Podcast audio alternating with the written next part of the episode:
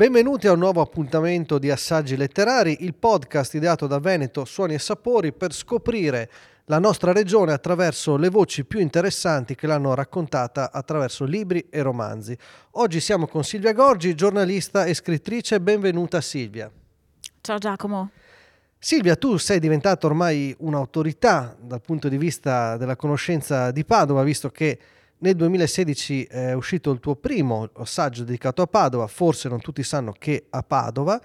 e poi ne sono seguiti altri, ricordiamoli velocemente, Storie segrete della storia di Padova, I luoghi e i racconti più strani di Padova, Le incredibili curiosità di Padova e Padova che nessuno conosce, tutti editi da Newton Compton. Altri due volumi usciranno nel corso di questo 2022 e quindi ormai la tua è veramente una ricerca approfondita. Cosa hai scoperto di interessante in questi anni sulla tua città? Visto che io ho avuto la fortuna di leggerli e ogni volta riesci a trovare curiosità, aspetti nuovi, modi di vista anche inediti per raccontare eh, la città di Padova. Beh, allora, intanto autorità mi spaventa, però devo dire che comunque in questi cinque anni è stato un lungo percorso di approfondimento che mi ha spesso stupito perché ogni volta mi rendo conto di quanto Padova nei secoli, dal 200 ad oggi, sia stata in realtà molto più centrale di quanto invece oggi vediamo. Oggi è una città sicuramente di provincia, ma nel passato è stata invece centro, spesso centro anche di scoperte scientifiche che hanno interessato l'intero mondo, piuttosto che di letterati che l'hanno attraversata e tutte le volte volte per me è una nuova sorpresa. Pensare già solo che, non so, un'autorità nell'ambito della letteratura come Victor Hugo ha eh, ambientato uno dei suoi drammi a Padova, eh, il cui titolo è Angelo tiranno di Padova, uscito nell'Ottocento mi ha ovviamente molto stupito e non solo lui, Nathaniel Hawthorne, l'autore della lettera scarlatta, ha ambientato invece un racconto lungo eh, all'interno del nostro orto botanico eh, che si chiama La figlia di Rappaccini, tra l'altro con delle atmosfere anche gotiche. E per non parlare poi ovviamente di Hemingway che anche lui ci ha dedicato un racconto, in questo caso breve, a Very Short Story, eh, che è uscito mh, negli anni 30 del Novecento, legato appunto a un percorso di un militare che arriva a Padova perché è ferito nel corso della guerra, va all'ospedale militare e viene curato da un'infermiera e mm, tra l'altro insomma poi Hemingway ritornerà in città eh, nel 49 quando in realtà verrà qui a curarsi. Quindi ci sono grandissimi nomi che l'hanno attraversata, da quelli degli scienziati quelli dei letterati e ovviamente anche gli anatomisti. Io mi sono molto, eh, diciamo, mh, soffermata eh, su una serie di medici che hanno cambiato la storia della medicina, che hanno fatto grandi scoperte scoperte a Padova e eh, proprio perché qui c'era una scuola di anatomia pazzesca da Vesalio in poi che arriva a Padova nel 1537, diciamo che ehm, tutta l'Europa guardava a Padova come, eh, grazie alla sua università, un centro per gli studi dove era possibile ad esempio fare la dissezione dei cadaveri in maniera molto più libera rispetto alle altre università europee e proprio per questo era possibile progredire in quella che era la conoscenza del corpo umano. Tra l'altro, dai nomi che hai citato, dagli esempi che hai fatto, emerge un profilo molto più internazionale della città di quanto noi potremmo pensare. Quindi forse eh, i tuoi lavori possono essere goduti sia da chi non conosce la città e che magari viene per un weekend o magari eh, sulla, per scoprire anche l'Urus Picta o le tante meraviglie della città, ma anche ai padovani che spesso hanno forse dimenticato questa dimensione così fortemente internazionale della città.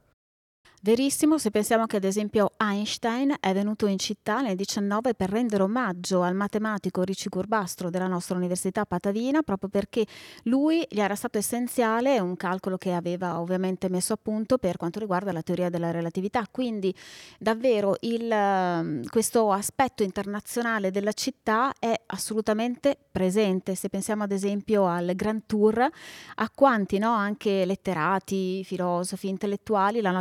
attraversata da Goethe, che ovviamente viene sempre ricordato, ma ad esempio a me mm, piace anche soffermarmi sull'idea che i coniugi Shelley siano venuti no, sui colli Ugani per uh, arrivare alla um, casa di Petrarca, dove in qualche modo volevano trovare ispirazione per quelli che erano appunto il loro percorso letterario, nell'anno in cui peraltro viene pubblicato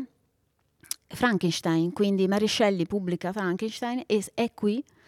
eh, nella villa che aveva preso in affitto Lord Byron per fare questo percorso alla ricerca di ispirazioni letterarie. Ho citato prima l'Urs Picta non a caso perché uno dei due volumi che usciranno nel corso di quest'anno sarà dedicato proprio a Padova Urbs, Urbs Picta, eh, all'interno di un progetto più vasto che stai portando avanti e che riguarderà anche proprio un documentario di cui eh, poi magari eh, ci racconterai. Vuoi dirci qualcosa di questi due testi? Appunto, uno Padova sulla Urbs Picta e uno invece sarà i luoghi fantastici di Padova e dove trovarli. Un'anticipazione.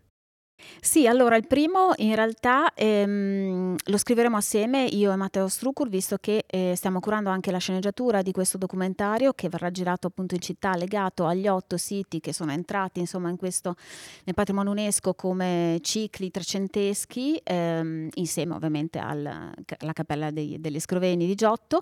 E sarà un percorso però atipico perché in qualche modo racconteremo eh, come qui prima di Firenze ci fosse un mecenatismo che in qualche modo poi anche, ehm, è stato utile per quello che poi è avvenuto nella Firenze rinascimentale. Perché? Eh, perché come sempre, a proposito di quanto ci si stupisce rispetto alla centralità di Padova, eh, in quel periodo storico, quindi fra il 1200 e il 1300, eh, c'è un clima molto particolare in città, c'è il pre-umanesimo, grazie a figure di letterati come Lovato De Lovati e Albertino Mussato,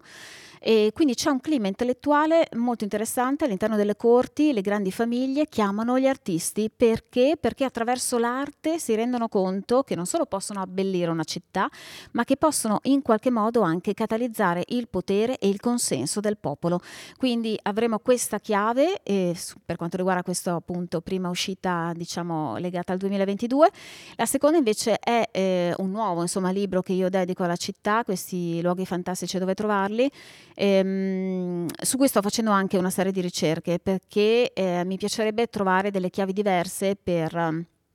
raccontare magari o monumenti che in qualche modo abbiamo, cioè non, non, non, frequentiamo così tanto, piuttosto che anche nuovi progetti per il futuro, ad esempio questo eh, nuovo progetto legato all'Arcella, no? Con, che sarà ridisegnata completamente nei prossimi anni, è uno degli aspetti che magari mi interesserà di più per dare anche uno sguardo al futuro.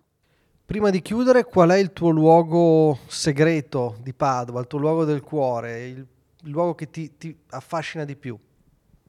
Oddio, non è per nulla segreto, devo dire, è molto visibile, però mi è sempre piaciuto, mi ha sempre affascinato, che è Ponte Molino. Ponte Molino dove peraltro Victor Hugo lo cita pure, no? perché alla fine ehm, diciamo, la casa del suo protagonista, il palazzo, eh, sarà appunto legato al quartiere medievale della città e Ponte Molino appunto ne faceva parte. E mi piace perché ci ricorda che Padova è stata una città d'acque, abbiamo tutta una serie di canali all'interno della città cioè, che poi sono stati anche interrati nel corso degli anni 60 60, ma ci danno l'idea di com'era la città solo eh, qualche anno fa e soprattutto di una sua chiave originale che da un certo punto di vista ha, ha, poi deciso di perdere negli anni 60 quando hanno cercato di trasformarla in una piccola Milano. Io ringrazio Silvia Gorgi, vi consiglio ancora i suoi lavori sulla città di Padova, editi tutti da Newton Compton. Grazie mille e alla prossima. Grazie a voi. Assaggi letterari è un podcast ideato da Veneto Suoni e Sapori all'interno del progetto Cultura App, vincitore del bando Cultura On Life, promosso dalla Fondazione Cassa di Risparmio di Padova e Rovigo. Media partner Radio Bella e Monella.